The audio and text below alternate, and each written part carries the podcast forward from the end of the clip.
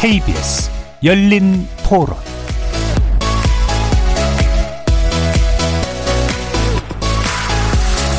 안녕하십니까. KBS 열린 토론 정준희입니다.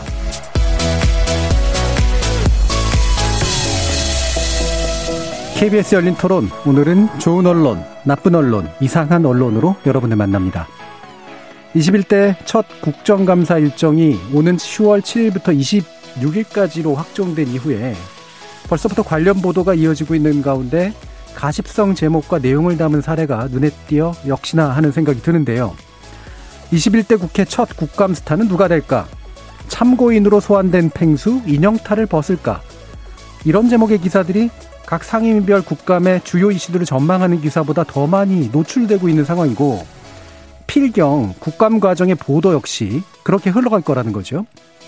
보도자료 받아쓰기, 계절 기사라 불리는 판에 박힌 기사들, 더불어 이색적인 참고인 그리고 소품에만 주목하는 보도 등 사실 매번 국감 때마다 언론의 보도 행태에 대한 지적이 적지 않았는데요.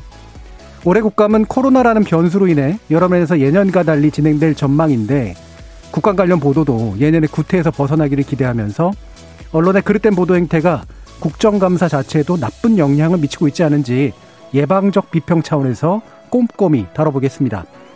그리고 2부에서는 언론사주 그리고 광고주의 입김에서 자유롭지 못한 언론의 문제점 최근 사례들을 통해 자세히 살펴보겠습니다.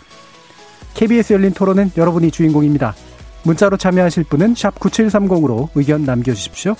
단문은 50원, 장문은 100원에 정보 이용료가 붙습니다. KBS 모바일 콩, 트위터 계정 KBS 오픈, 그리고 유튜브를 통해서도 무료로 참여하실 수 있습니다. 시민 논객 여러분의 뜨거운 참여 기다리겠습니다. KBS 열린 토론 지금부터 출발합니다. 살아 있습니다. 토론이 살아 있습니다. 살아있는 토론, KBS 열린 토론. 토론은 라디오가 진짜입니다. 진짜 토론, KBS 열린 토론.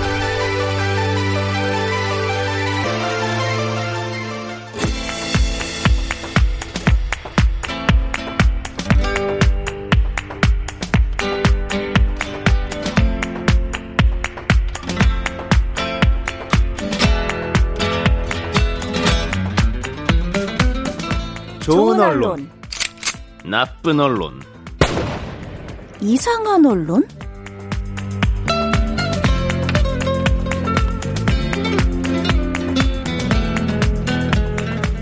오늘 함께 해주실 세 분의 저널리즘 전문가 소개하겠습니다. 신한대 교양교육대학의 이정훈 교수 나오셨습니다. 안녕하십니까. 언론인권센터 정책위원이신 정미정 박사 함께 하셨습니다. 안녕하세요. 그리고 민동기 미디어 전문기자도 자리하셨습니다. 안녕하십니까. 자, 이번에 논논논은 좀 특색 있게 예, 아직 일어나지 않은 일까지 포함하는 음, 이른바 예방적 비평을 해보자라는 그런 의도가 됐는데요. 물론 이미 일어났던 일로부터 충분히 짐작이 가능해서 어, 생기는 문제입니다. 어, 다음 달 7일부터 이제 시작될 예정인데 사실 또 이미 국정감사 관련된 보도들이 시작은 됐어요. 대표적으로 팽수 보도 어, 아마 다뤄질 것 같긴 한데 이정훈 교수님이 일단 나쁜 보도로 사례를 선정하신 건 과거 일인가 보죠? 네, 일단 뭐 일어나지 않은 일이니까 예. 작년 국정감사 보도를 대상으로 해가지고 제가 나쁜 보도를 한번 선정해 봤는데요. 음. 저는 이번에는 이제 개별 보도를 선정하지 않았고 조국으로 도배한 국정감사 보도 전반을 나쁜 보도로 선정을 했습니다. 예. 그 2019년 국정감사에 대한 전반적인 평가가 조국으로 시작해 조국으로 끝난 정쟁 국정감사였다라는 것이고 특히 경실련 같은 데서는 뭐 사상 최악의 국정감사였다라는 평가도 있었습니다.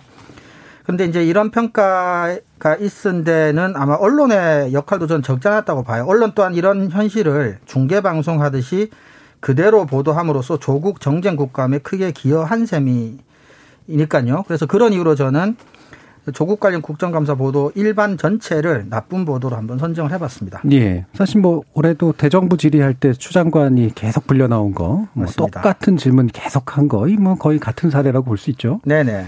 그래서 아마 그때 이제 조국 대전 3라운드라고 표현을 했는데 네.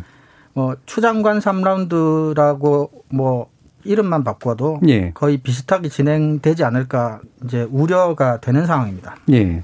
특히 이제 작년 같은 경우에는 그 뭐 이를테면 법무부에 관련된 어떤 국정감사라든가 이런 거 외에도 기타 상임위에서도 거의 이제 점철이 됐기 때문에 그렇습니다. 거잖아요. 법사위뿐만 아니라 다른 상임위에서도 계속 조국으로 시작해서 조국으로 끝난 음. 그런 상황이었죠. 음. 사례로 보시는 건 어떤 것들인가요? 그래서 대표적인 몇 가지만 좀 소개드리면 너무 많아서요. 네. 몇천 건이 넘습니다, 사실은. 근데 작년은 10월 2일부터 시작했습니다. 10월 21일까지 했는데 10월 2일 첫날 보도만 해도 이게 전부도 아닙니다. 일부만 봐도 제목만 몇 가지만 읽어드리면요. 대법원부터 법사위 국정감사 시작. 조국 없는 조국 국감 되나. 국감 옮겨간 조국 대전 3라운드. 여야 격돌 예고. 20대 국회 마지막 국감. 여야 조국 대전 3라운드 예고.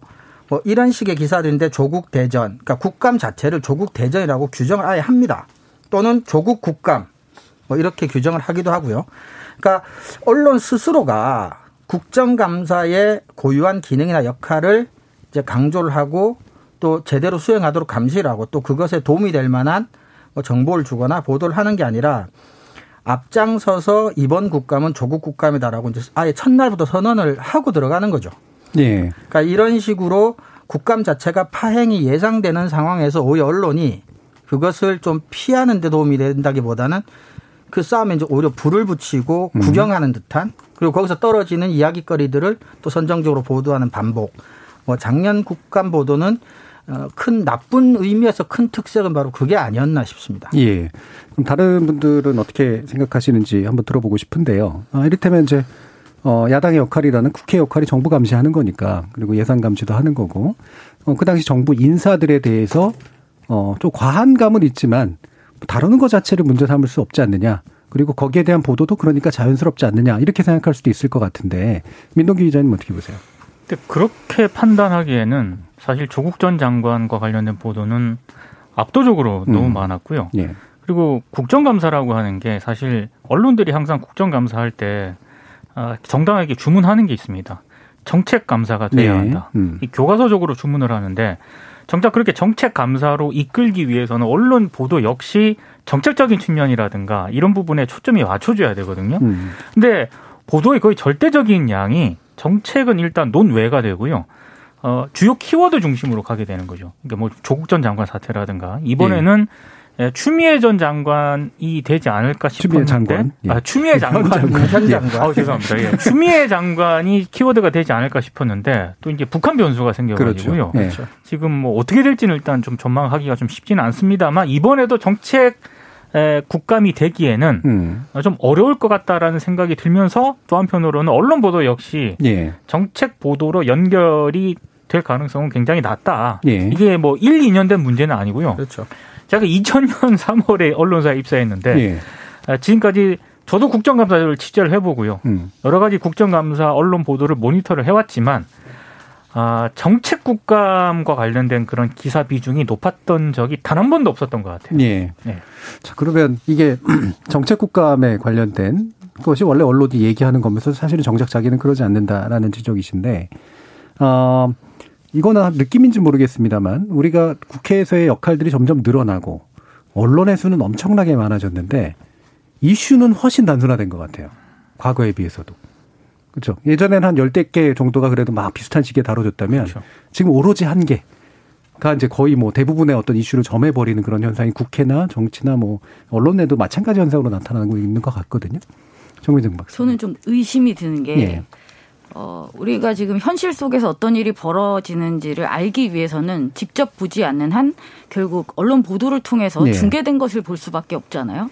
근데 지금 이제 저는 지금 이번에 14일부터 17일까지 있었던 대정부 질의를 중심으로 살펴볼 때 대부분이 다 추미애 장관 이야기였어요. 음. 그러면 실제로 대정부 질의가 추미애 장관 얘기로만 이루어졌을까? 이제 고민하게 그렇죠. 되는 거죠. 예, 진짜 그렇죠. 100% 네. 진짜 얘기만 그러니까 보도가 거의 90%가 추 장관 얘기고 10%가 다른 이야기를 다루었다면 실제로 그 대정부 질의에서도 90%가 진짜 추 장관 얘기였고 10% 정도밖에 안 됐었을까? 예. 이게 궁금하죠. 예. 근데 마침 제가 재미있는 기사를 하나 가져왔는데요. 머니투데이의 9월 19일자 기사에 이런 게 있습니다. 제목이 추미애 타임 310분 음. 대정부 질문이 남긴 것 이라는 예. 제목의 기사인데요. 어, 여기서 이제 44명의 국회의원이 질의자로 나서서 국무위원들과 주고받은 질의응답 시간이 1,148분이라고 예. 이렇게 계산을 했습니다. 그리고 이 중에서 추장관 자녀 문제를 거론한 시간이 310분이다. 예. 4분의 1 정도 되네요. 네, 그렇죠. 예. 27%. 음. 이 기사는 되게 재밌어요. 음. 각 의원별로 몇 분 중에 몇, 몇 분을 추장관의 음. 자녀 예. 문제를 예. 다뤘는지를 다 음. 계산을 해가지고 네, 예. 보고 있어요. 정말 재밌습니다. 음. 굉장히 길죠, 당연히. 음. 되게 재밌고 그다음에 이제 그 마지막에는 그럼 추 장관을 다루지 않은 어떤 정계적인 이슈가 무엇이 있었는지까지도 이제 그건 좀 짧게 몇 음. 개를 이렇게 정리하고 있는데요. 어, 일단 이 기사를 한번 읽어보시라고 추천을 드리고 싶고, 그리고 이제 제가 이 기사를 보고 이제 궁금해진 게 있는 거죠. 추미애 타임이 310분이면 1148분에서 310을 빼면 838분이에요. 예. 그럼 838분 동안 어떤 이야기가 오고 음. 갔을까? 그렇죠. 근데 우리는 그것을 알 수가, 수가 없다는 음, 그렇죠. 거죠. 예. 이건 너무 불공평한 겁니다. 음. 그러니까 언론이 더 나쁜 거죠. 예. 정치인들보다. 그렇죠. 그러면서 어디에서 훈수를 둡니까? 음. 그러니까 저는 저렇게 간 이유가 일단 기자들마저 세상을 바라보는 창 자체가 포털에 종속이 돼 있어요. 예. 그러니까 포털에서 어떤 키워드가 이슈화 되느냐에 따라서 몇몇 영향력 있는 언론이 어떤 사안에 대해서 이렇게 프레임을 형성해서 기사를 쓰지 않습니까? 그게 이제 인터넷에서 회자가 되면은 그쪽으로 쏠리는 거죠. 예. 그리고 실제로 제가 아침마다 이제 브리핑을 하기 위해서 새벽에 일어나는데 새벽에 포털을 보면은 그 경향이 굉장히 심하거든요. 예. 거의 많이 본 기사라든가 음. 정치라든가 사회 섹션 분야에 보면은 같은 기사인데 제목만 매체가 다른 어떤 기사들이 쭉 1위부터 10위까지 다 들어가 있거든요. 심하, 심하다는 게 경향신문이 심하다. 아니, 그런, 그런 경향성이 경향이. 다른 네. 어떤 시간대보다 새벽 시간대 더 심하다는 아, 거죠. 네. 예. 그러니까 그런 그렇죠. 그러니까 그런 부분들이 어, 언론의 기자들한테도 상당히 영향을 미치고 있는 것 같습니다. 음, 그러니까 이게 굉장히 중요한 포인트인데 이게 뭐 전반적 우리 언론의 포인트인 것 같기도 해요. 그러니까 정치가 사태를 한 번 단순화시키면 언론이 그걸 다시 한번 또 극단적으로 단순화시켜서 포털이 다시 한번 또 그거를 네. 완전 단순화시켜가지고 결국엔 사람들에게 전달되는 건 전체에서도 지극히 일부가 돼버리는 그런 현상이 아주 좀 극단화된 측면들이 있는 것 같네요. 예, 이정훈 교수님. 네, 그래서 이제 그 이렇게 되면 문제가 사실은 국민들이 정부가 1년 동안 무슨 일을 했는지 시시콜콜하게 다 알 수는 없지만 예. 국정감사라고 하는 게 이제 큰 줄기에서 올해 국정의 성과들은 무엇이 있었고 잘못들은 무엇이 있었는지 좀 짚어주고 그다음에 이제 예산안 심사와 연결해서 이제 내년도 우리 국정 운영의 방향 같은 것들이 큰 줄기에서는 이런 정도로 잡힌다라는 것들을 시민들이 주권자로서 알 수 있는 그 유일한 기회가 이제 국정감사 기간에 언론들이 그런 것들 좀 성실하게 보도를 해주면 이제 그 기회인데 이렇게 자꾸 정쟁 중심으로 보도가 방금 우리 정 박사님 말씀하셨지만 실제보다도 더 단순화시켜서 이렇게 나가버리면 국민들은 우리나라가 1년 동안 어떻게 살아왔고 내년에는 어떤 방향으로 가겠구나라는 것에 대한 정보나 지식을 얻을 수 있는 길이 사실상 거의 전혀 없게 되죠. 예. 그리고 두 번째는 대통령 중심제 우리나라에서 제왕적 대통령제라고 국회에서 많이 비판을 하고 입법부가 힘이 더 많이 가져야 된다 이런 얘기를 자꾸 하면서도 입법부 스스로도 자꾸 국정감사가 사실상 국회가 가지고 있는 가장 중요한 권한 중의 하나인데 이런 식으로 정쟁으로 소모하고 나면 또 이렇게 정쟁을 또 더 단순화시켜서 보도하는 것을 통해서 시민들이 정치 불신, 아, 정치인들 저렇게 맨날 싸우기만 해 이런 이미지를 갖게 되면 국민들한테는 물론 안 좋지만 입법부 스스로한테도 별로 좋지 않은 거죠. 사실은. 예. 그래서 정치 불신도 강화되고 국민들이 정치에 대해서 국가 운영이나 방향에 대해서 최소한의 지식도 얻을 수 없는 그래서 이런 형태의 국정감사도 문제지만 국정감사 보도가 그런 것들을 좀 더 강화시킨다 안 좋은 네. 방향으로 이런 점에서는 좀 심각하게 우리가 네. 생각해야 될 문제가 아닌가 싶습니다. 사실 그래서 그게 이제 국정감사의 의미, 그러니까 뭐 이를테면 정부의 정부는 권력을 가진 자들이고 돈을 가진 자들이니까 그 감시를 제대로 해야 되는 건 맞고 그러려면 사실은 이런 식의 특정한 단순한 논리가 이제 지배하게 되면 좋은 피감 기관들 되게 많아요. 덕분에 그렇죠. 묻혀가는 그렇죠. 사람들이 되게 많고 그렇죠. 실제로 제대로 된 것들을 잡아내지 그렇죠. 못하는 현상들이 어, 생기게 돼 버리는 거죠. 자, 그러면 민동기 기자님은 어떤 이상한 보도를 이번에 맡아주셨는데? 저는 펭수 관련 보도를 가져왔습니다. 예, 예. 일단 제가 하나 놀랬던 거는요. 이상한 보도를 찾기 위해서 포털에서 국정감사라는 키워드를 쳤거든요. 예. 팽수가 그렇게 많이 검색이 되더라고요. 음. 올해 국정감사는 팽수감사가 되려고 하는 뭐 그런 생각도 들었는데 일단 제가 팽수 관련 보도를 이상하다고 생각한 이유가 세 가지가 있는데 첫 번째는 보도량이 너무 많습니다. 네. 네. 이게 과연 보도할 만한 가치가 있는 것인가라는 생각이 들 정도로 보도량이 너무 많고요. 그리고 보도 자체, 그러니까 제목 포함해서 보도 자체가 좀 이상해요. 음. 제가 몇 가지 가져왔는데 조선일보 9월 24일자 기사 제목에 이런 게 있습니다. 팽수야, 너 혹사당했니? 국회가 국감장에 불렀다. 이래 이게 이제 제목이고요. 그리고 디지털 데일리라는 매체에서 역시 예. 같은 날 보도를 했는데 이 제목이 이래, 이래요. 국회가 묵는다. 팽수야, 김명중이 월급 제대로 주고 있니? 이 김명중은 EBS 사장이거든요. 예. 어, 제목을 이렇게 달아도 되는가 싶을 정도의 좀 문제적 제목이라고 생각을 하고요. 팽수를 다루면 그런 식으로 다뤄야 된다고 착각하고 있는 것 같아요. 이 신문들이. 그러니까요. 그리고 마지막으로 하나만 더 말씀을 드리면 파이낸셜 뉴스가 9월 24일자 역시 보도한 건데 과방위 국감서 팽수 부른다. 팽아 들을 수 있나? 뭐 이런 제목입니다. 그러니까 어 굉장히 좀 국정감사 본질적인 어떤 그런 측면은 네. 논외로 하고요. 이게 상당히 좀 클릭수라든가 팽하, 팽수와 팽하 뭐 이렇게 코믹적으로 좀 기사를 다뤘다라고 생각을 하고 하나 좀 제가 좀 너무 어이가 없었던 거는 결국에는 이 팽수를 국회 참고인으로 부른 거는 네. 국민의힘 황보승희 의원이 참고인이기 때문에 팽수가 원하지 않으면 안, 안 와도 된다. 음. 이게 해프닝으로 끝난 사안이지 않습니까? 네. 사실 저는 팽수 이 참고인 논란도 결국 굉장히 웃긴 사안이라고 보거든요. 음. 개인적으로는. 그러면 언론들이 이 문제를 다룰 때 과연 이게 팽수를 참고인으로 불러야 될 사안인가라고 좀 가볍게 좀 이렇게 지적을 하는 정도면 괜찮은 정도라고 예. 생각을 예. 하는데 예. 어, 조선일보 아까 제가 언급해드린 9월 24일자 보도에 어, 작년에 그 외교부 청사를 팽수가 방문한 적이 있거든요. 이때 외교부 직원의 도움을 받아서 들어갔다. 이게 특혜다. 예. 이런 내용이 있고요. 그리고 맨 마지막 기사 맨 마지막 부분에 에, 이것 때문에 탈 안에 연기자가 정부 청사로 진입할 때 신원을 확실하게 확인하지 않은 상태에서 사전 비표만 받고 청사에 출입을 한 것은 청사 보안 규정 위반이라는 지적도 나왔다라고 네.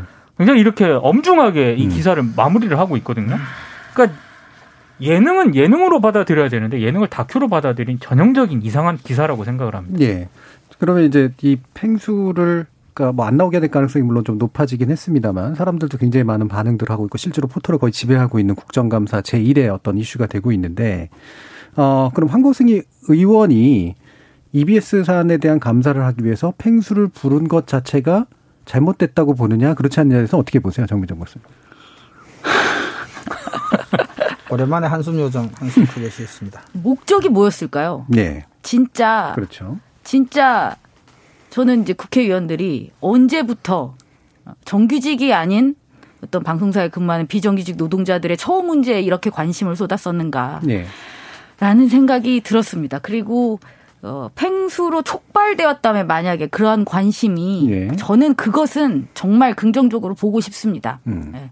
하지만 어, 제가 볼 때 지금 와서 팽수를 소환한 것은 예, 어떤 이런 식으로 언론의 보도가 나올 것이라는 것을 예측했기 때문이다라고 저는 추정하고 있고요. 그렇죠. 그다음 실제로 만약에 팽수가 등장을 했다면 아마 국감 보도는 팽수판이 됐을 겁니다. 예. 저는 추미애만큼의 어떤 더 강력한 어떤 음. 그 보도 주제가 되지 않았을까 그렇죠. 생각하고 그 그나마 지금이라도 안 나와도 된다고 말한 것에 감사하고 싶은 심정입니다. 네, 그러니까 이게 그 비교를 하면서 해보면은 네. 저는 펭수 이 해프닝이 얼마나 어이없다는 걸 알 수 있을 것 같은데 그럼 방송계 현안 중에 예. 국정감사에서 다룰 만한 그런 현안이 없느냐? 음. 아니거든요. 지금, 너무 지금 뭐 아나운서 성차별 문제부터 시작해가지고 정, 정말 그 비정규직 그 방송 스텝 예. 노동 환경 문제라든가 이런 것들은 수년 전부터 계속 지적이 돼 왔었거든요. 그러니까 오히려 심각하다면 이런 사안이 더 심각한데 팽수 관련해서는 본인이 뭐 부당한 대우를 받고 있다라고 얘기를 한 적도 없고 예. 그런 부분이 논란이 된 적도 거의 없는 그런 상황에서 굳이 팽수를 참고인으로 그러니까 불렀어야 되느냐. 확인이 된 피해 사실들이 있는 경우도 있잖아요. 그렇죠. 그럼 그분들을 모셔서 참고인으로 그렇죠. 소환하는 그렇죠. 것은 이제 말이 되는데 예. 팽수는 그런 증거가 없는데 그걸 물어보자고 이제 부른 거잖아요. 네. 그러니까 말이 안 되는 거죠. 그러니까 관심이 있으면 의원실의 의도를 굉장히 선하게 받아들이더라도 지금 두 분 말씀하셨지만 가장 큰 문제는 정말 관심을 받아야 될 유사한 사안들이 팽수가 가진 파괴력 때문에 전부 다 이슈가 다 묻혀버리게 될 가능성 또는 말씀하셨지만 민 기자님 말씀 약간 희화화되면서 정말 심각한 사안들이 좀 이렇게 그냥 휘발될 가능성이 있다는 게 가장 안 좋은 점이라고 생각합니다. 그렇죠. 아니 저는 그래서 황보승 의원을 좀 지켜볼 겁니다. 음. 팽수가 오지 않더라도 본인이 그러한 문제 의식을 가졌다라는 그렇죠. 것을 지금 표방을 했으니까 해야죠, 그러면. 그렇다면 그렇죠. 지금 방송계에 만연한 그러한 불공정한 어떤 문제들에 대해서 어떤 질의를 준비하고 있고 할 건지. 어, 떤 식으로 그렇죠 앞으로 어, 어떤 방향성을 가지고 끌고 갈 건지 저는 주의 깊게 살펴보도록 음. 하겠습니다. 자, 그래서 이게 이제 팽수를 부르느냐 마느냐가 올바르냐 그렇지 않냐 문제를 떠나서 이 목적이 뭐였느냐 그리고 그걸 통해 드러내고자 했던 문제가 뭐였느냐 사실 이제 이 문제일 텐데 사실 요거하고 같이 나왔던 기사들 보면은 대부분 백종원도 부른다 뭐 이런 거였거든요. 작년엔 재작년인가도 나왔었고. 나오시지 않았나요? 그러니까 이게 예를 들면 기업인 그러면 백종원 씨가 꼭 나오고 이를테면은 이런 비정규직 그런 팽수가 맨날 나오고 이런 식의 되게 단순한 구도가 사람을 참고인으로 불렀을 땐 내용을 정확하게 듣고자 해서 불러야 되는 건데 그냥 말 그대로 그냥 셀럽을 부르는 방식으로 주목을 끌고자 함에 문제가 있음을 보도들이 좀 짚어줘야 된다라는 생각이 드는데 그렇죠. 그게 안 됐기 때문에 좀 이상한 보도라고 보시는 거죠. 굉장히 이상한 보도고요. 마지막으로 제가 언급해드리고 싶은 사안이 있는데 음. 정말 팽수와 너무나도 대비가 되는 기사가 하나 있습니다. 어, 김진애 열린민주당 의원이 방상훈 조선일보 사장을 불러야 된다라고 예. 이번에 얘기를 했거든요. 신청했죠. 신청을 했는데 사실 이거는 제가 봤을 때 여러 가지 좀 유의미한 측면이 있다라고 봐요. 왜냐하면 윤석열 검찰총장이 서울중앙지검장으로 재직할 때 만났다. 조선일보 음. 사장과 만났다라는 그런 얘기거든요. 근데 수사기관의 장인데 당시 사건 관계자를 만났다라고 하는 것 자체가 대단히 좀 부적절한 측면이 있기 때문에 저는 이거는 한 번 정도는 불러볼 수 있는 사안이라고 보는데 정말 놀라울 만큼 음. 팽수 보도와는 비교가 안 될 정도로 그렇죠. 언론 보도가 거의 없습니다. 예. 실제로 아마 뭐 없을 거라고 생각이 돼요. 팽수만큼의 늘 관심이 없을. 테니까. 그럼 여기서 또 한 가지 짚어야 되는 게 사실은 저는 국감에서 기업인들 이렇게 자꾸 불러다가 이른바 속된 말로 조인트를 까는 걸로 국회의원이 할 일 다 한 것처럼 얘기하는 음? 이 방식은 분명히 문제가 있다라고 보고 어 그래서 이제 누구든 간에 하여튼 함부로 부르는 건 별로 좋은 게 아니다. 정확하게 필요한 사람들을 불러야 된다라고 이제 생각을 하는데 지금까지 이제 언론을 보면 기업인 부르는 거에 대해서 정말로 나서서 문제가 있다라고 지적을 해줬거든요. 근데 여기에 대해서는 그런 지적을 안 하고 있는 거. 이 온도 차이가 왜 나타나고 있느냐. 사실 이 부분도 좀 얘기해야 될 것 같아요. 음. 정미정 목사님 어떻게 보세요? 아니 그러니까 해야 할 일을 해야 되니까 국정감사의 목적에 대해서 다시 돌아가서 예. 이야기를 하면 국정감사는 일차적으로 행정부가 그렇죠? 행정부가 수행하는 정책과 예산이 올바르게 집행되고 있는가에 대한 감시를 하는 자리죠. 근데 거기서 왜 자꾸 그 부수적인 어떤 참고인들 중심의 어떤 그런 주목 끌기, 이목 끌기, 그럴 통한 어떤 보도 여기에만 자꾸 집중을 하는 것은 일단 문제라고 생각합니다. 그리고 이것이 더 심각한 이유는 그러니까 국회가 해야 할 중에서 가장 중요한 임무인데도 불구하고 이걸 이벤트로 변질시켜 버리는 예. 그렇게 되면서 언론이 그러니까 입법부가 행정부를 감시해야 되는 것, 그다음에 그것이 벌어지는 것이 국정감사. 그럼 언론은 입법부가 행정부를 잘 감시하고 있는지, 행정부가 했던 일은 또 어떠했는지 에 대해서 종합적으로 다시 감시하고 이야기하는 것이 언론의 역할. 근데 지금 위에서부터 아무것도 안 되는 거죠. 어떻게 보면 아까도 정 교수님이 말씀하셨지만 행정부는 논하는 거죠. 그렇죠. 행정부 입장에서 좋은 어, 일이에요, 이게. 아주 좋은 예. 거죠. 예. 왜냐하면 추미애 장관만 좀 고생을 하면 음. 나머지는 아주 평안한 겁니다. 예. 심지어 지금은 비상시국이잖아요. 4차 추경안까지 지금 결정이 나온 상황이고 내년 예산이 결정이 됐어요. 그러면 지금 이 상황에서 정부가 정한 그 정책들의 방향성에 대해서 다 동의를 하는 건지 그거에 대한 이야기를 해야지. 야당이 계속 비판하고 있었잖아요. 음. 그 얘기를 해야 되는 게 지금 이 공간이고 이 시기인데 그걸 정하라고 한, 한 기간이 또 대정부 질의 기간인데 거기에선 장관 타령만 하고 다시 국감에서 팽수와 장관 타령만 한다면 정말 최악이 될 겁니다. 예. 그리고 기본적으로 국회도 국정감사 참고인이 그 공판의 피의자로 나와 있는 게 아니잖아요. 아니죠. 예. 그러면 그 사람들을 마치 이렇게 우리 저기 정 교수님 말씀하셨지만 소위 말하는 조인트 까듯이 예. 망신 주기식으로 하는 거는 기본적으로 국회에서 그럴 만한 권한도 없고 참고인들이 그걸 당할 만한 이유도 하등 없는 거죠. 그러니까 그런 좀 권위주의 잔재 아직까지 남아 있는 그런 것들도 좀 청산될 필요가 있고 그 다음에 이제 언론에서 유독 기업인들이 참고인으로 어, 신청됐을 때 좀 더 많은 반감을 보이는 것은 이제 꼭 참고인뿐만 아니라 우리나라 언론이 이 기업이나 자본이 이제 광고주다 보니까 자본주의 사회에서 언론이 이제 기업이나 자본에 좀 약할 수밖에 없는 거는 일반적인 속성이 네. 좀 있긴 있습니다만은 우리나라 언론이 가장 좀 문제 중에 하나가 정치 권력한테는 지나치게 어목하고 음. 자본 권력을 감시하고 비판하는 데 있어서는 지나치게 무력합니다. 예. 근데 이게 심각한 이유가 정치 권력을 언론이 당연히 감시하고 비판해야 되는데 정치 권력은 여러 가지 제도적으로 감시받고 비판받는 다른 제도들이 많이 가지고 있어요. 음. 근데 자본 권력은 사적 권력이다 보니까 사실은 제도적으로 감시하고 비판하는 것들이 정치 권력보다 훨씬 적어요. 그런데 자본 권력이 사회에 미치는 영향은 훨씬 더 광범위하고 은밀한데 언론이 의도적으로 체계적으로 자본 권력에 대한 감시와 비판을 소홀히 하고 있다는 것은 사실 자본주의 사회에서는 좀 심각한 문제가 아닐 수가 없습니다. 그래서 예. 우리나라 언론은 정치 권력에 대한 비판도 물론 하- 해야 되겠지만 자본 권력에 대한 감시와 비판 정당하다면 필요한 만큼 지금보다는 훨씬 더 충실하게 좀 이루어질 필요가 있다는 생각이 예. 제가 그래서 그 기업인들 부르는 기사를 한번 찾아봤거든요. 그러니까 최근에 실린 기사인데 한국경제신문 9월 23일자 기사인데요. 제목이 기업인 20여 명 무더기 호출 정책 국감한다더니 악습 되풀이. 음흠. 제목이 이렇게 돼 있어서 음. 아 이게 왜 악습인지를 한번 알아봐야겠다 기사를 읽었거든요. 예. 왜 악습인가가 없습니다. 그러니까 음. 무더기로 불렀다. 구태 반복하고 있다. 그러니까 저는 구체적으로 지적을 해야 된다라고 생각을 하거든요. 그러니까 기업인을 불렀는데 정말 이유 없이 불렀다라고 한다면은 저는 이, 이게 비판의 정당성을 가진다라고 봐요. 근데 기사를 읽었는데도 이게 왜 악습이고 구태라는가가 안 나타나 있고요. 다 아는 문제라고 생각하나 보죠? 그리고 비슷한 게 SBS, CNBC도 9월 24일자에 경영 악화에도 올해 국감 기업인 망신주기 호출 전망. 예. 이것도 비슷해요. 기사를 읽어봐도요. 무슨 내용인지, 그러니까 왜 이게 망신주기 호출인가가 네. 기사에 안 드러나 있어요. 그래서 제가 혹시나 싶어가지고 이게 2020년 올해잖아요. 작년 매일경제 9월 23일자 기사를 찾아봤거든요. 제목이 여야 또 기업인 무더기 증인 신청 국감 때 의원 갑질 예고. 음. 기사가 거의 내용만 조금씩 다르고 패턴이 비슷합니다. 그 2018년도 찾아봤거든요.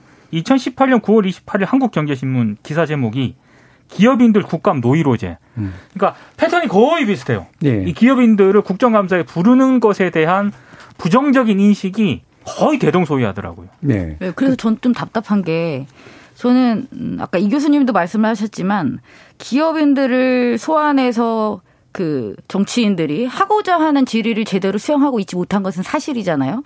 그리고 이제 일부 언론에서 보도하듯이 진짜 갑질을 하는 것처럼 보이는 행위도 되게 많이 하고 그렇죠? 그렇다면 그 부분을 구체적으로 충분히 해서 그렇죠. 지금 이 입법부의 잘못된 행태에 대해서 비판을 할 수 있다는 거죠. 그렇죠. 예. 근데 그것을 안 하는 게 정말 의아한 거죠.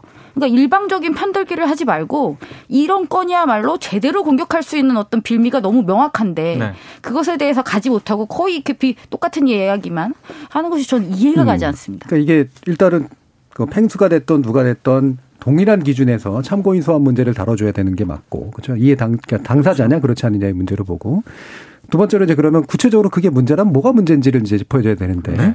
그 문제의 내용이 없이 저는 그게 왜 그러냐 싶었냐면 민원 해결성 보도라고 생각해서 그래요.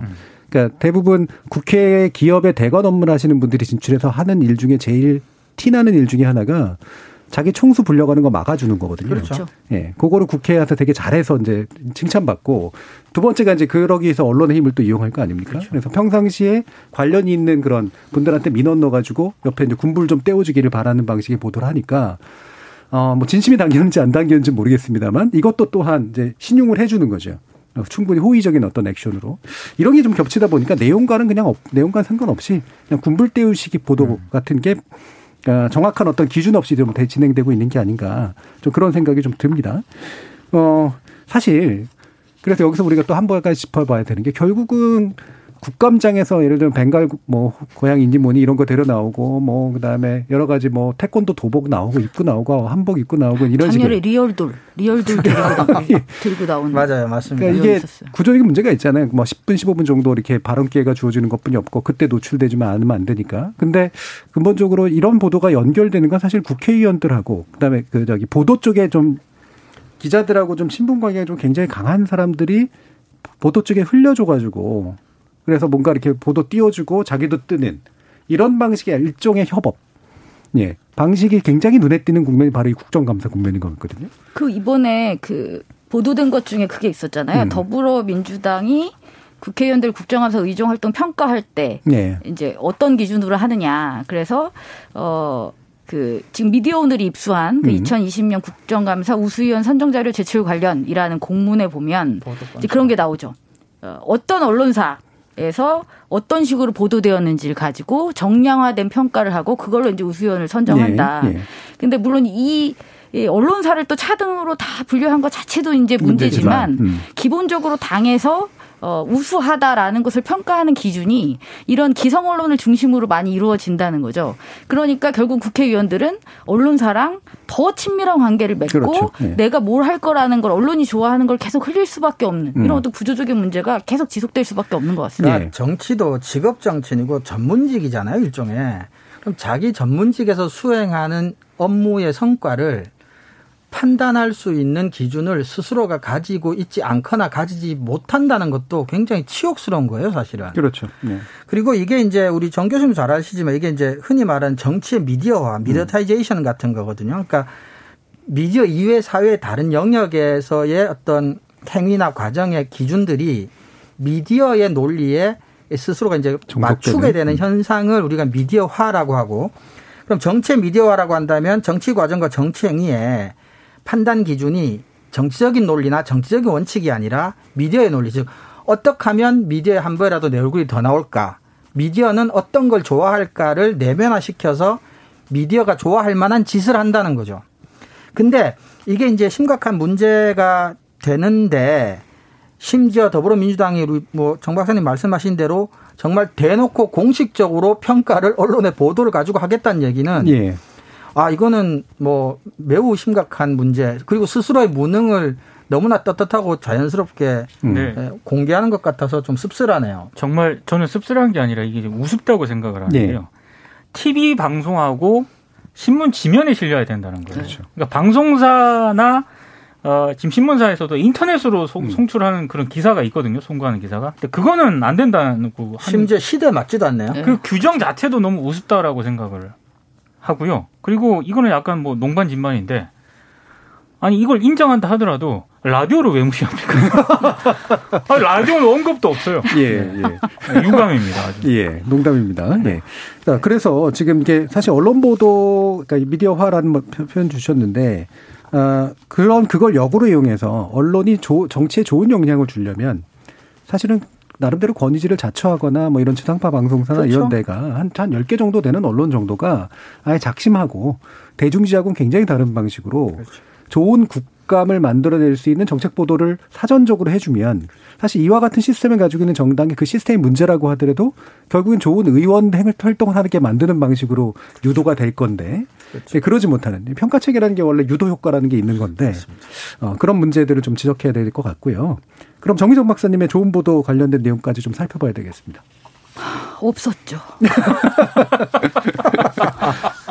아까 그 머니투데이 보도는 괜찮네요. 예. 아 머니투데이. 아 예, 예. 그렇군요. 예. 제가 뭐 아니 하나 한 개라도 뭐 괜찮은 보도 안 예. 했었던 것 같은데 아니 그래서 작년에는. 제가 말씀드릴게요. 음. 정말 정말 필사적으로 이번 대정부 질의를 중심으로 예. 음. 왜냐하면 이게 4일이었으니까 저는 좀 그래도 뭐 하나는 걸리겠지. 그래서 필사적으로 찾아서 아까 말씀드렸던 머니투데이 기사가 뭐 아무튼 되게 재미있었어요 이 네. 기사가 그리고 음, 나쁘지 않았죠 음, 음. 이 정도면. 어차피 상대적인 평가라면 머니투데이 기사 뭐 좋았다고 예, 음. 생각합니다. 예. 그리고 어 제가 찾아온 기사는 이제 한겨레 칼럼입니다.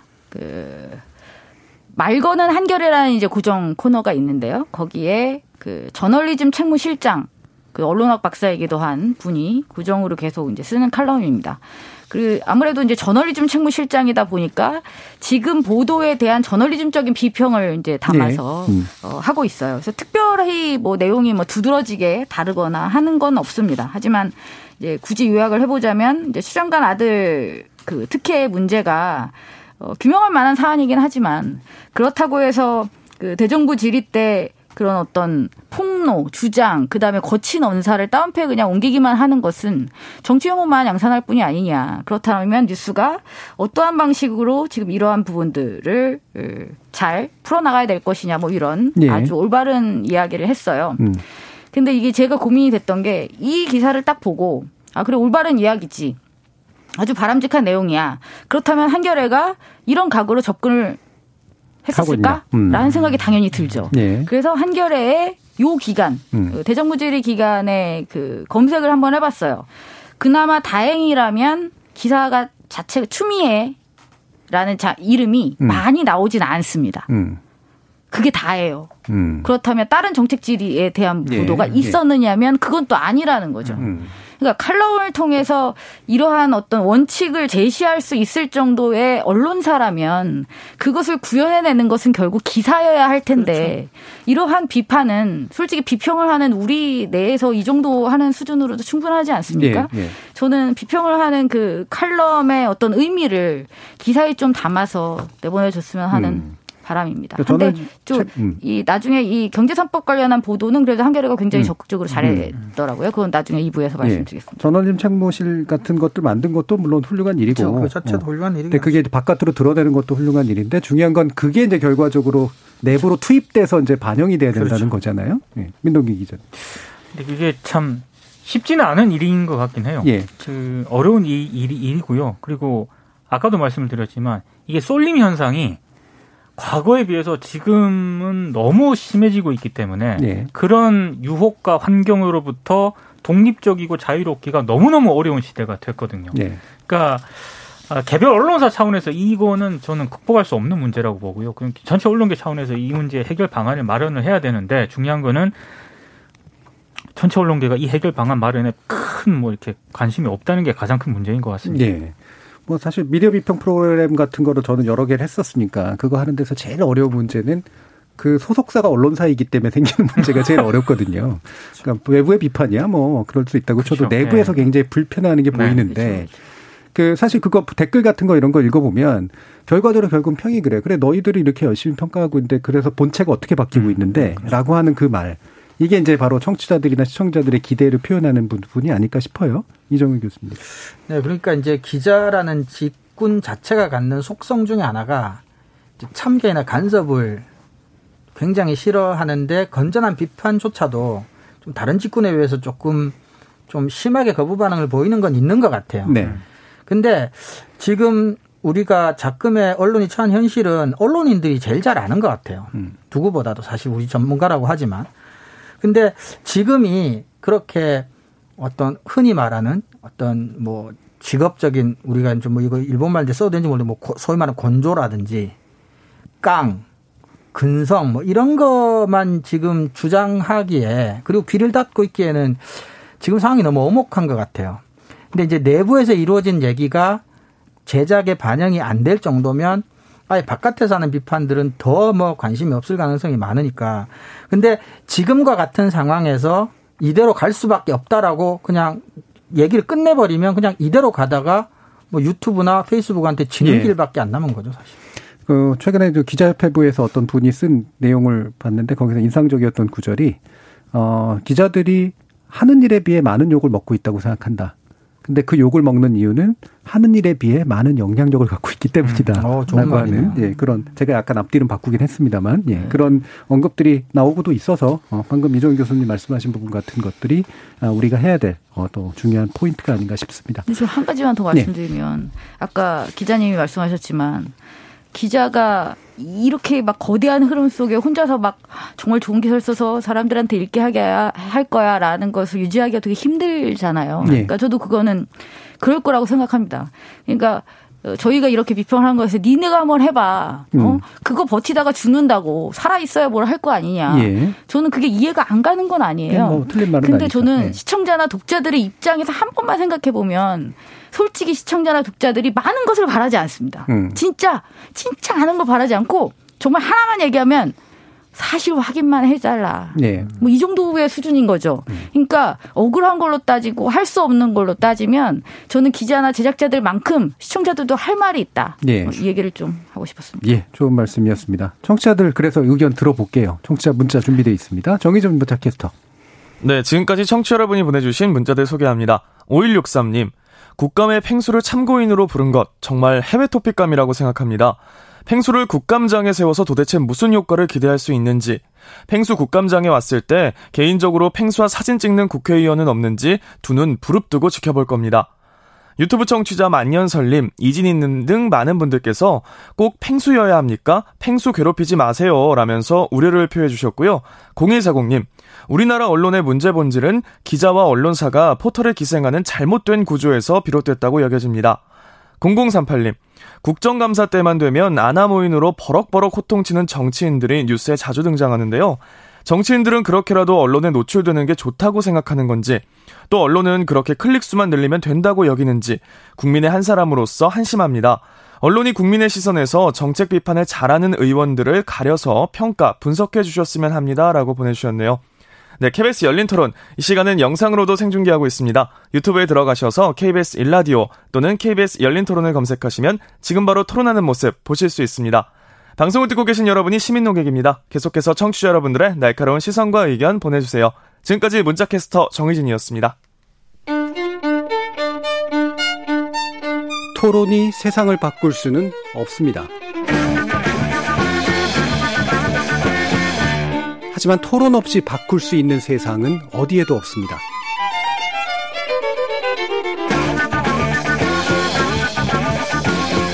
세상의 선한 변화를 갈망하는 당신. 정답이 아니라 질문의 힘을 믿는 당신. 우리 KBS 열린 토론에서 만납시다.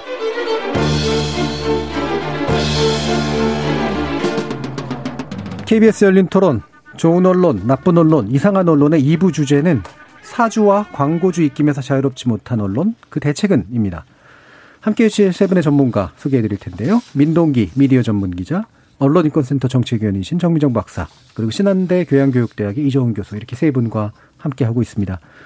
아, 사실 이 부분, 그러니까 우리가 보통 2부에서는 어, 보도 비평을 좀 넘어서서 이제 좀 구조적인 문제나 제도적인 문제를 보통 많이 짚는데, 아, 광고주 문제를 넘어서서 이제 사주의 문제 부분에 대해서 좀 이야기를 오늘 해볼까 하는데요. 어, 사주가 편집권이나 편성권에 지나치게 개입하는 것을 원래는 금기시하죠. 언론이라고 하는 데는. 현실적으로는 그것이 상당히 자주 일어나고 있다라고 이제 또 말할 수밖에 없는 것 같은데 이거는 일단 그래도 뭐 사주를 경험해 보신 민동기 기자님의 얘기를 먼저 들어봐야 될 것 같네요. 이게 사주 저널리즘이라고 하는 게요. 예. 저는 제가 언론사 입사할 때가 2000년 3월인데 예. 그때만 하더라도 그 언론사들의 언론의 고유의 역할이 정치 권력에 대한 어떤 그런 견제, 독립성, 음, 음. 독립성. 음. 그리고 이제 나왔던 얘기가 자본 권력으로부터의 어떤 그런 독립 이런 얘기였거든요. 근데 어 제가 미디어 비평 그 기자로 하면서 출입을 하다 보니까 오히려 그것보다 정말 사주의 어떤 영향력부터 벗어나는 게 정말로 어, 언론 독립의 가장 큰 지름길인 것 같다라는 생각을 저는 취재를 하면서 직접 네. 했는데 이게 기본적으로 저는 사주 저널리즘이 우리 기자들한테 가장 크게 규제를 하고 있는 직접적인 이 1순위라고 저는 생각을 하거든요. 그러니까 어, 2009년에요. 뭐 저도 이제 그, 이걸 취재를 하기도 했습니다만 대통령 직속 친일 반민족 진상규명위원회가 조선 동아 사조고 포함된 친일 반민족 행자 명단을 발표했거든요. 근데 조선 동아일보가 이걸 어떻게 보도를 했느냐? 음. 거의 보도를 안 하거나 예. 오히려 이들을 비난하거나. 음. 그러니까 이게 사주 저널리즘으로부터 자유로울 수 없는 그런 보도 행태라고 보고요. 그리고 다들 아시겠지만 뭐 조선일보 장자연 사건과 관련했을 때 조선일보가 어떤 보도 태도를 보였는가 이것도 저는 사주 저널리즘의 영향력으로부터 자유롭지 않은 그런 사례라고 봅니다. 예. 근데 이게 그럼 외국 같은 경우에는 이게 뭐 우리랑 비슷한 거 아니냐? 비슷하지 않습니다. 그러니까 워싱턴 포스트만 경우만 하더라도 워싱턴 포스트 지금 사주가 아마존이거든요. 네. 아마존이 세금 제대로 내지 않았다.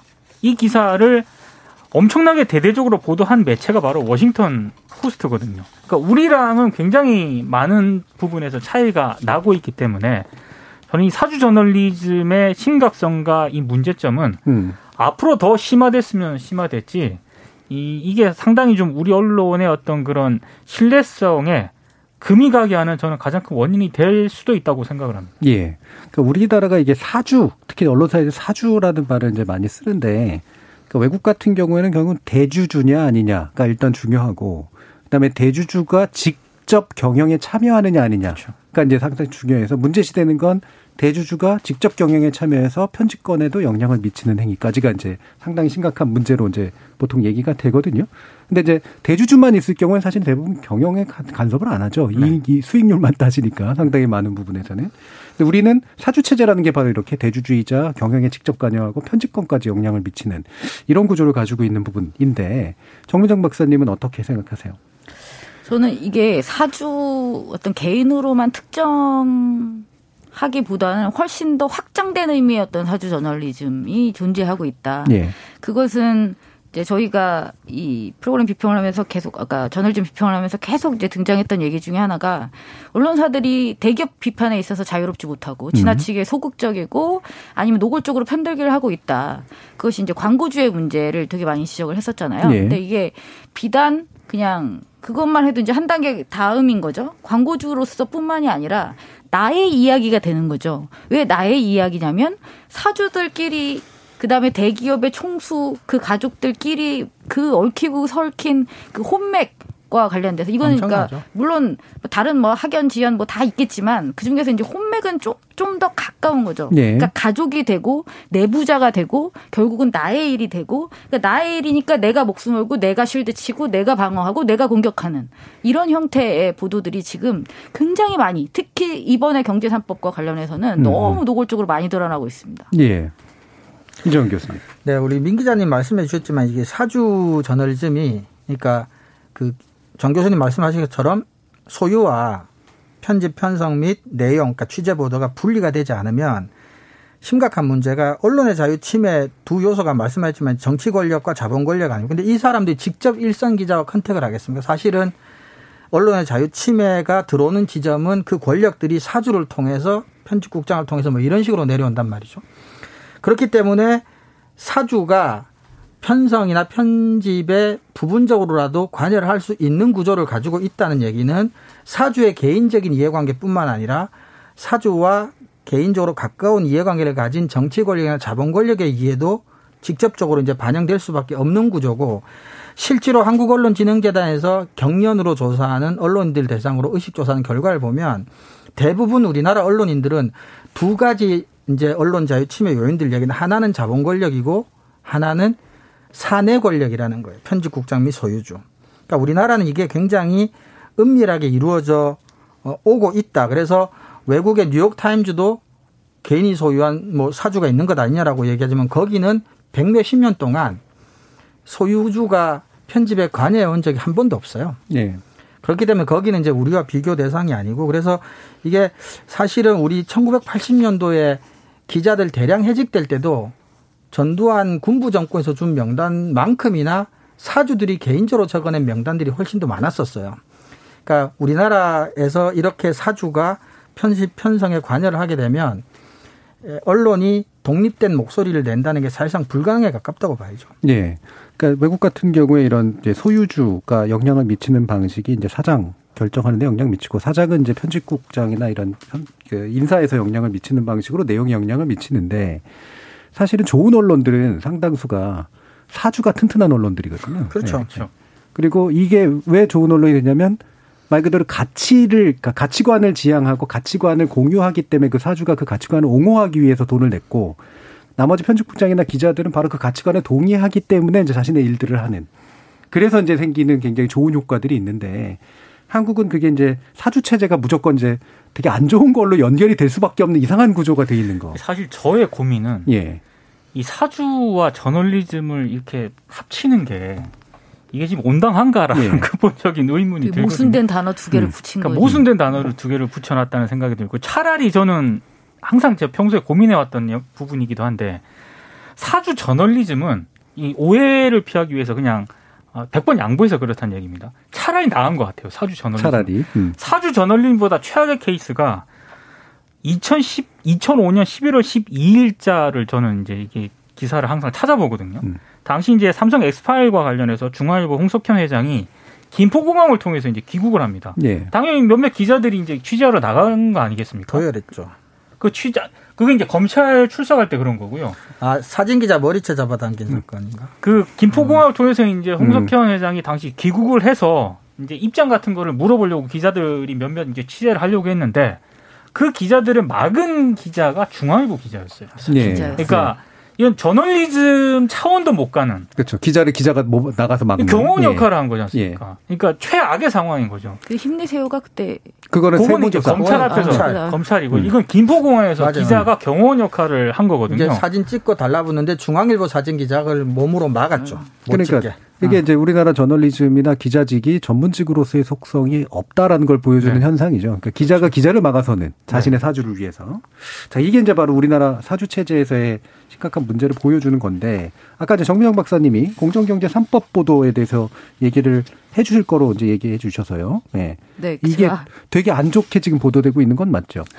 이게 참 일단 저는 경제지가 이걸 어떻게 하는지 보려고 예. 한국경제 매일경제를 딱 클- 이렇게 선정을 정했어요. 이렇게 그 모- 모수로 이렇게 정한 거죠. 예. 그리고 여기에서 처음에 이제 공정경제 3법을 쳤어요. 아니 기사가 너무 적은 음. 너무 거예요. 적 일단 너무 적고. 음. 아니 그래서 이상하다. 예. 아니 이럴 리가 없는데 분명히 내가 본 기사들이 몇 개가 있는데 왜 이게 안 걸리지 검색이? 이상하잖아요. 예. 그리고 문득 깨달음을 얻었죠. 그래서 날짜 지정만 하고 음. 두 개의 경제지에서 그냥 3법만 쳤습니다. 예. 당연히 많죠. 음. 다시 다시 말하자면 예. 공정경제 3법이라고 하지 않기 때문에 공정경제 3법이라고 치면 검색어에 안 걸리는 그렇게 지칭하지 말 수가 없지 않는다는 않은 거죠? 거군요. 기업 규제 기업 규제 3법. 기업 규제 3법이라고. 예. 그러니까 이제 저는 그 생각이 들어서 3법으로 쳤더니 예. 이제 그 이전 거는 이제 버리면 되고 요 기간에는 이 경제 3법 제가 경제 3법이라고 말한다. 경제 예. 3법 중심으로 이제 기사를 이렇게 모을 수가 있었다는 그러니까 지금 저- 정부 좀- 여당이 설치한 프레임에 말려들지 그렇죠. 않겠다 이런 그렇죠. 거죠. 그리고 예. 바로 이 반대되는 어떤 단어 에 힘을 싣고 있었다라는 것을 알 수 있었습니다. 예. 그게 저 나름대로는 잠시 잠시지만 좀 뭐라고 할까요? 좀 좀 안도 했겠네요. 아니 좀 이렇게 좀 흥미로웠습니다. 네. 음. 그래서 한국경제 멜경제는 이제 기사가 많으니까 이제 사설 제목들만 잠시 알려드릴게요. 자, 한국경제 8월 26일 기업 대리기 3법 강행하는 정부 기어코 벼랑으로 내몰 건가. 음. 자, 그 다음에 이제 매일경제 규제 3법의 집단 소송제 폭탄까지 기업을 얼마나 더 옥죄일 셈인가. 그 다음에 한국경제 이게, 다 이렇게 뒤가 이렇게 질문같이 남기더라고요. 과격 급진적 기업 규제법 어디까지 내달릴 건가? 예. 뭐, 뭐, 뭐 이런 이런 거다다 비슷합니다. 그리고 심지어 한국경제 9월 21일자는 어 김정인 위원장에게 주문한 독단 안 된다. 음. 근데 김정인 위원장이 이제 발표를 했잖아요. 일단 찬- 큰 틀에서 찬성을 한다고 하니까. 그래서 이 사설을 뭐 지금도 아직도 되게 많이 했습니다. 그때 국민의힘 의원 104명도 반기업 3법에 동의하는가. 음. 이제는 이제 야당에게 이제 압박을 하는 이런 음, 식의 사설도 굉장히 많았습니다. 그래서 다른 일간지도 한번 살펴보자. 다른 일간지를 살펴봤습니다. 여기는 어 그냥 일반적인 검색어로 해도 다 공정경제 3법으로 해도 다 나오더라고요. 왜냐하면 이 용어 저 용어를 다 쓰니까 나왔고 어 부정적인 기사들은 조선중앙동아일보에 압도적으로 많았고요. 예. 그다음에 이들은 이제 사설을 빼고 사설 칼럼을 빼고 제가 이제 기사 위주로만 제목을 한번 뽑아봤는데 입법 사법 행정부가 다 기업을 적으로 봐. 이게 조선일보의 기자 기사였고요. 어 그다음에 기업들 휴대폰 때문에 눈 나빠져도 소송 당할 판. 어, 대단하죠 이게 조선일보. 뭐 이, 이런 이런 기사들이 되, 되게 많습니다. 뭐 이낙연보다 김종인 먼저 찾는 박용만. 음. 그에게 악은 없었다. 음. 아, 정말 그 마음이 절절히 묻어나지 않습니까? 예. 그러니까 굉장히 부정적일 뿐더러 스트레이트 기사에서 한쪽의 일방적인 주장만을 담고 있는 그러한 일간지 기사들도 많았고요. 그다음에 경제지 같은 경우는 그런 일반적인 기사도 많을 뿐더러 사설을 통해서도 노골적으로 또 이렇게 하는 기사들이 굉장히 많았습니다. 예. 그러니까 지금 이제 짚어보면 어, 예를 들면 이 사안은 야당에서도 특히나 김종인 비대위 체제에서는 상당히 호감 있게 보고 있고 실제로 스스로가 담론을 설정한 게 이제 공정 경제나 이제 경제 민주화였기 때문에 오랜만에 여야가 나름대로 좀 같이 갈 수 있는 이른바 협치를 강조했던 언론의 관점에서 보면 굉장히 좋은 사례인데. 게다가 최근까지 불공정 문제로 청년들 드글드글 이렇게 이제 표현했던 거라면 경제 영역에서 공정성을 확보하기 위한 노력에 대해서 호감적으로 볼 수 있을 법한데 굉장히 전반적으로 대단히 부정적이라는 거예요. 그러면 이제 여기서 또, 또 다른 어떤 본질이 나타나는 거 아니겠습니까? 그러니까 기존에 우리 언론의 문제를 짚을 때 정파성 문제 짚기도 하고, 어, 그 다음에 뭐랄까, 남의 불만을 활용한다, 뭐 이런 식의 얘기를 짚기도 했었는데, 이때는 그러면 어디를 향하고 있는 이 보도일까라는 거죠. 저는 오히려 김종인 그 국민의힘 비대위원장이 이 공정경제상법에 대해서 예. 굉장히 호의적인 입장을 밝혔기 때문에 예. 기업과 보수 언론 경제지들의 격렬한 반대가 더 심해진다고 보거든요. 음, 음. 그러니까 실제로 만약에 어, 더불어민주당이라든가 정의당에서 뭐 이런 어, 기업의 총수 일가의 뭐 사익을 규제한다거나 이런 예. 법안에 대해서 목소리를 내왔기 때문에 음. 사실 새로운 뉴스는 아닌데 국민의힘 내부에서 특히 김종인 비대위원장이라는 그런 포지션에서 여기에 굉장히 호의적인 반응을 보였단 말이죠. 그러니까 음. 자칫 여야가 그렇죠. 만약에 공감대, 공감대가 음. 형성이 되면은 이게 같이 추진을 할 수도 있기 때문에 전 재계라든가 보수 언론 경제들이 더 강하게 반발을 한다라고 보고요. 음. 사실 국민의힘 내부에서는 또 어, 김종인 비대위원장과는 다른 목소리들이 저는 훨씬 더 많이 나오는 걸로 지금 있죠. 예. 있거든요. 음. 그러니까 오히려 그들을 겨냥한 어떤 그런 보도가 음. 좀 많이 양산이 되고 있는 게. 아닌가. 야당은 정체성을 찾아야 된다라고 그렇죠. 주문하는 기사들이 되게 많습니다. 납작 엎드려 있지 마라라는 네, 그렇죠. 시그널을 이제 보이는 셈이죠. 네. 음. 결과적으로는 그러면 이게 오히려 만약에 여당 단독으로 추진했다면 흠집 내기가 좋을 텐데 음. 그렇죠? 이게 이제 되게 협치되지 않은 그런 식의 건데 외려 여야 협치가 가능할 것처럼 보이기 때문에 그렇죠. 더 강한 반발이 나올 수밖에 없는 그런 조건이다라는 지적이셨네요. 이정훈 교수님은. 네, 그런 부분도 사실 저는 이제 크다고 생각을 하고 그리고 우리나라 언론이 기본적으로 이제 특히 신문 같은 경우는 전부 다 이제 기업의 형태니까 수익이 필요하고 그 수익의 상당 부분이 사실 광고에 의존할 수밖에 없기 때문에 언론이 광고에 취약한 건 사실이고요. 근데 외국도 신문이 광고에 의존을 하죠. 근데 외국이랑 우리랑 차이점은 그러니까 광고 시장에서 대기업이 차지하는 시장 점유율이 상당히 높습니다. 네. 그래서 외국은 한두 업체 예를 들어 비판을 해서 그 업체가 설령 광고를 걷어들여도 전체 광고 수입에 그렇게 타격이 별로 없는데 우리는 뭐 3대 기업, 5대 기업이 광고 시장에서 거의 뭐 한 50% 40% 이렇게 차지하니까 한 기업이라도 빠져버리면 이제 삼성이 경향 한길에 광고 뺐듯이 그렇게 하면 한광 신문사가 이제 휘청휘청하는 상황인 거죠. 근데 게다가 경제지나 보수지들은 이제 친기업 친자본적인 이제 이념 이데올로기적으로도 그쪽에 경도돼 있기 때문에 그런 데서는 이제 더 많이 기업이라고 하면 무조건 이제 싸고 도는 뭐 이런 식의 논조들이 강하게 보이는 게 아닌가. 예. 그래서 바로 요런 요런 경정 공정 경제 관련 보도라든가 이런 보도에서 어, 우리나라 언론이 향하고 있는 몇 개의 본질들이 이제 드러나고 있는 것 같은데 예를 들면 박덕흠 의원 관련 국민의힘에서 지금 탈당했죠. 이해충돌 건으로. 이 보도가 생각보다 굉장히 적다. 특히나 손혜원 의원 건이라든가 이런 거하고 비교해 볼 때만 단순 비교만 해도 되게 적은데 그 이유가 정파적이어서냐 아니면 또 다른 이유가 있느냐 이 부분이잖아요. 그렇죠. 근데 여기서 정파적인 것의 성격은 외로 그렇게 많지 않은 것 같아요. 민동기 기자님. 저는 정파적인 방금 말씀하신 음. 거죠. 정파적인 이유보다는요. 음. 어 정말 그 자본적인 그런 이유가 예. 더 크다고 생각을 합니다. 그러니까 어 건설사들에 대해서 우리 그 한국 언론들이 보이는 행태가 기본적으로 어 세계 문제 제기를 하지 않습니다. 음. 그러니까 기본적으로 음. 어 언론 특히 신문사들의 부동산 광고가 차지하는 비중이 어마어마하거든요. 그렇죠.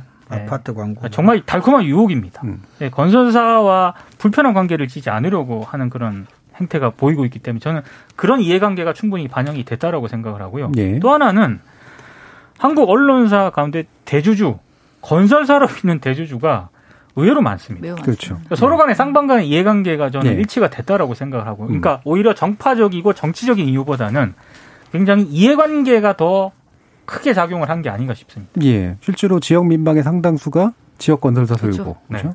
최근에 서울신문 건도 이제 있듯이 그렇죠. 그 건설사들이 이제 이렇게 신문을 중앙지든 어디든 이렇게 진출하려고 되게 노력하고 있는 그런 상태고 그런 소유 구조 그리고 광고주의 문제가 복합적으로 작용한 게 정파성보다 오히려 더 큰 것 같다 이런 네. 거잖아요. 정민정 박사. 결국 스스로의 문제였다는 아까 그렇죠. 그 네. 말로 돌아갈 수 있을 것 같아요. 그리고 저는 또 그 생각도 드는 게요. 지금 이제 경제 3법이 개정될 것이다. 그리고 마치 될 것처럼 보이는 이게 당장 그 법이 개정이 돼서 당장 나에게 나쁘다기보다는 아마 그걸 우려하는 걸 거예요. 이런 방향으로 나아가면 언제든지 이것이 나에게 바로 직접적인 해가 될 수 있을 것이다. 네. 라는 생각을 안 할 수가 없을 것 같은 게 음. 최근에 올해만 해도 지금 어, TV조선, 그다음에 조선일보가 계속 공정거래위원회 쪽에 의해서 이제 문제가 된 사례들이 있었어요. 그렇죠. 그러니까 가장 최근에는 이제 민원연에 의해서 이제 신고가 들어간 건이 하나 있고, 그다음에 8월에는 TV조선 건이 있는데 이게 TV조선의 그 300억대 부당 거래 의혹과 관련해서 공정위가 이제 조사를 착수한 그 사건이 또 있었습니다. 그러니까 어 총수가 있는 어떤 그 방송사 언론사들이 이제 그 일감 몰아주기라든지 부당한 거래라든지 부당한 어떤 갑질이라든지 뭐 이런 것들을 하고 있는 것이 실제로 지금 계속 적발되는 사례들이 계속 나오고 있어요. 근데 지금 이 경제산법이 굳이 공정경제 3법이라고 이름 붙여진 것 자체가 이러한 어떤 거래에 있어서의 질서를 좀 더 잡아보자라는 방향이거든요. 이게 기업을 때려잡자는 것도 아니고 이거는 김종인 비대위원장이 말했다시피 자본주의 체제에서 이 경제적인 어떤 보완 을 하기 위한 어떤 굉장히 긍정적으로 평가하고 있잖아요. 네. 그런 측면에서 저는 진짜로 이 자본 시장에서 많은 사람들이 오히려 좋아해야 될 긍정적으로 평가해야 될 요소들이 오히려 더 많다. 근데 스스로가 부정적인 행위들을 하고 있고 이것이 이 법이 이렇게 개정되고 이후의 방향에 의해서 차단될 것이고 어 뭔가 손해를 보게 될 것 같다라는 것 때문에 나의 문제로 그렇게 해서 격렬하게 반대를 하고 있다. 그렇게 생각하고 있습니다. 시민들이 이 건을 좀 이해하기 쉬운 재미있는 일화 를 하나만 소개해드리면 이병철 전 삼성 회장이 이제 삼성 미디어 기업 그룹을 만들 때 지금 예. 중앙일보 JTBC의 전신이죠. 이병철 전 회장 자서전을 제가 학위 논문 쓸 때 한번 꼼꼼하게 읽어본 적이 있는데 원래 이병철 회장은 정치인이 되고자 했- 어, 원래는 준비를 했대요. 음. 그 당시는 정치가 기업에 너무 많은 간섭을 하던 시절이니까 박정희 정부 초기 때. 근데 이병철 전 회장이 가만히 생각해 보니까 정치보다도 훨씬 더 기업하기에 도움될 만한 더 좋은 일이 있겠더라는 거예요. 그게 뭐냐. 언론을 하나 가지면 사업하기 너무 좋겠다라는 결론을 내리고 그때부터 이제 일사천리로 미디어를 만드는데 이제 몰두를 했다는 거예요.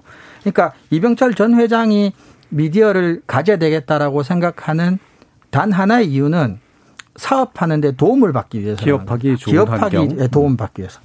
근데 지금 우리 건설 얘기도 하지만 특히 더 심각한 데는 지방 언론이에요. 예. 지방 신문의 41%, 지방 방송의 45%가 토건이 소유하고 있는 예, 상황인데 지방 같은 경우는 우리나라 뭐 딴 거 없습니다. 지방은 주무르는 게 토건하고 유통이에요. 지역은. 지역 경제는 그렇죠.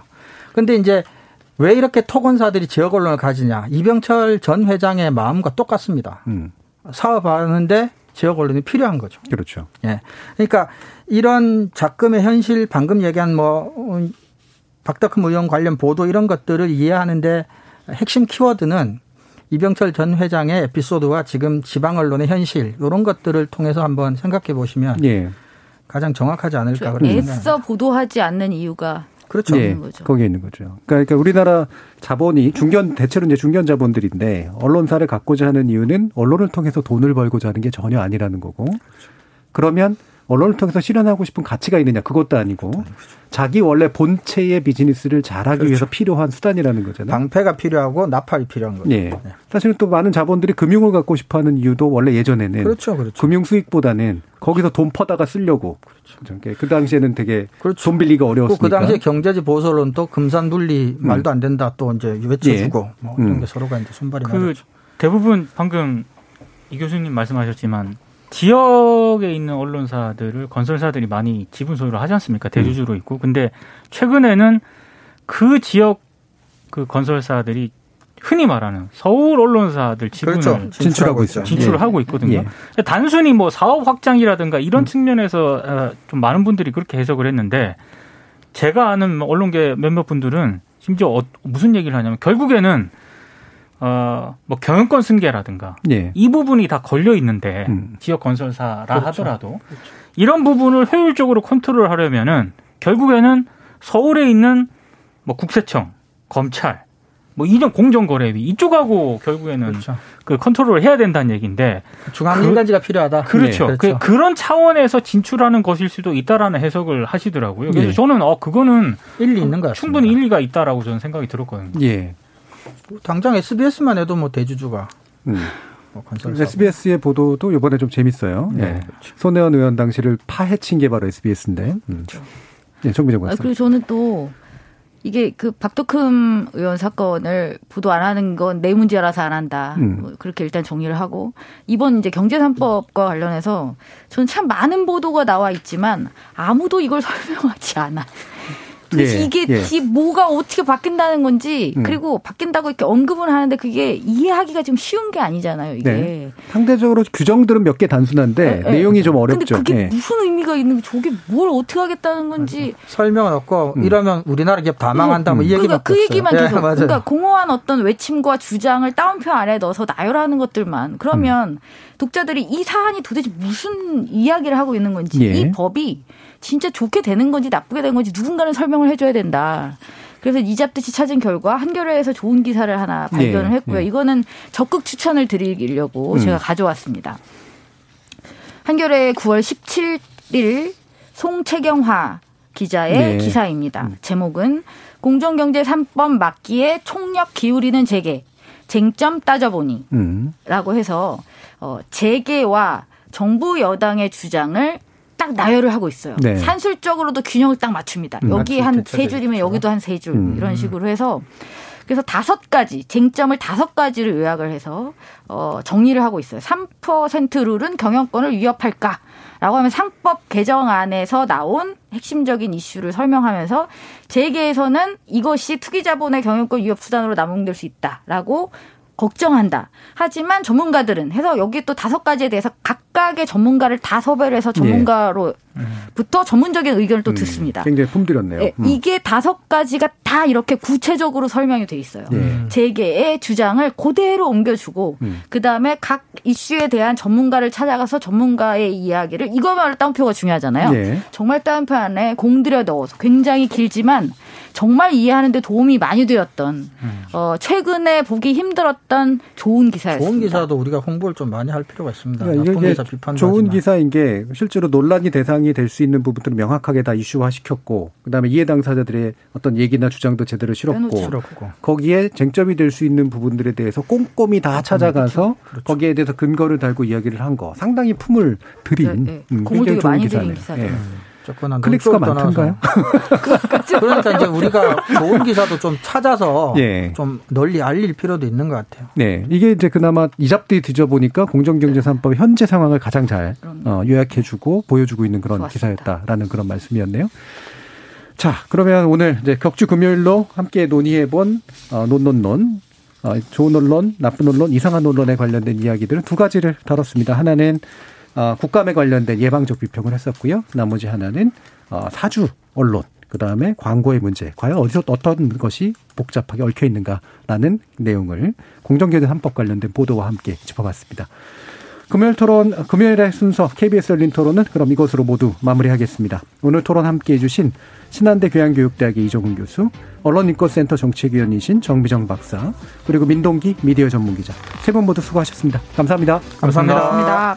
참여해주신 시민 농객 여러분들께도 감사하다는 말씀 전합니다. 청취자들의 적극적인 참여로 만들어지는 KBS 열린 토론. 생방송 놓치신 분들을 위해 나중에 팟캐스트 준비되어 있고요. 매일 새벽 1시에 재방송도 됩니다.